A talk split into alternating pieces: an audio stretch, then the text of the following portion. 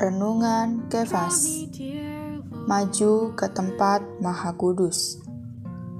Ibrani 10 ayat 19 Jadi, saudara-saudara, kita sekarang dengan penuh keberanian dapat masuk ke dalam tempat kudus oleh darah Yesus. Dalam berita ini, kita tiba pada bagian yang sangat khidmat dan serius dari surat Ibrani. Pasal 7, 8, 9, dan 18 ayat pertama dari pasal 10 sangat menggirangkan kita. Tetapi mulai pasal 10 ayat 19, penulis mengetengahkan peringatan lain banyak orang Kristen tidak mengerti makna yang terkandung dalam peringatan ini. Peringatan ini peringatan keempat dalam surat Ibrani. Memperingatkan kita untuk maju ke tempat Maha Kudus dan jangan berbalik ke agama Yahudi. Dalam pasal 9, kita telah nampak dua kemah yang menyimbolkan dua perjanjian dan dua zaman.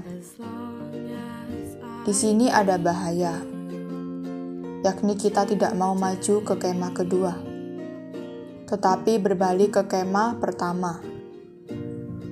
Kita seharusnya meninggalkan kemah pertama, perjanjian yang pertama, zaman yang pertama, dan maju ke kemah kedua, ke zaman kedua. Kita harus pergi ke tempat Maha Kudus, masuk ke zaman Perjanjian yang baru, dan hidup dalam zaman yang baru.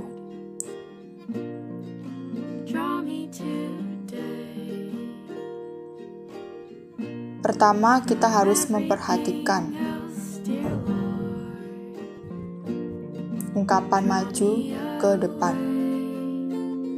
Ungkapan ini dipakai empat kali dalam surat Ibrani berkenaan dengan tiga hal. Ibrani 4 ayat 16 memberitahu kita untuk menghampiri takhta anugerah. Ibrani 7 ayat 25 dan 11 ayat 6 memberitahu kita untuk datang kepada berpaling kepada Allah. Dan dalam 10 ayat 22 memberitahu kita untuk menghampiri tempat Maha Kudus. Dalam bahasa aslinya, tidak ada kata-kata tempat maha kudus dalam pasal 10 ayat 22. Namun, bila kita meneliti konteks mulai ayat 19, kita pasti mengetahui bahwa yang dimaksud ialah maju ke tempat maha kudus. Terjemahan terbaik dari istilah Yunani ini seharusnya bukan datang, menghampiri, berpaling, maupun menghadap, tetapi maju ke depan. Kita harus maju ke tempat Maha Kudus, ke takhta anugerah, dan kehadirat Allah sendiri. Sobat Kefas, kita harus bersyukur kepada Allah. Langit kita sangat cerah hari ini, dan kita dapat mengerti bahwa maju ke depan berarti maju ke tempat Maha Kudus, ke takhta anugerah, kehadirat Allah, dan berarti kita harus memasuki zaman perjanjian yang baru. Terang hari ini, satu, di manakah kamu? Apakah kamu masih berada di mesbah sambil memandang dia yang bermahkota duri?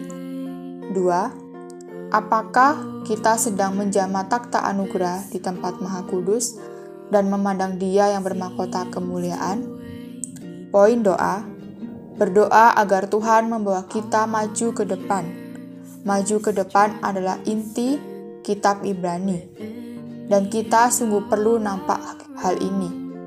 Begitu kita nampak hal ini, kita tidak akan meninggalkannya untuk selama-lamanya.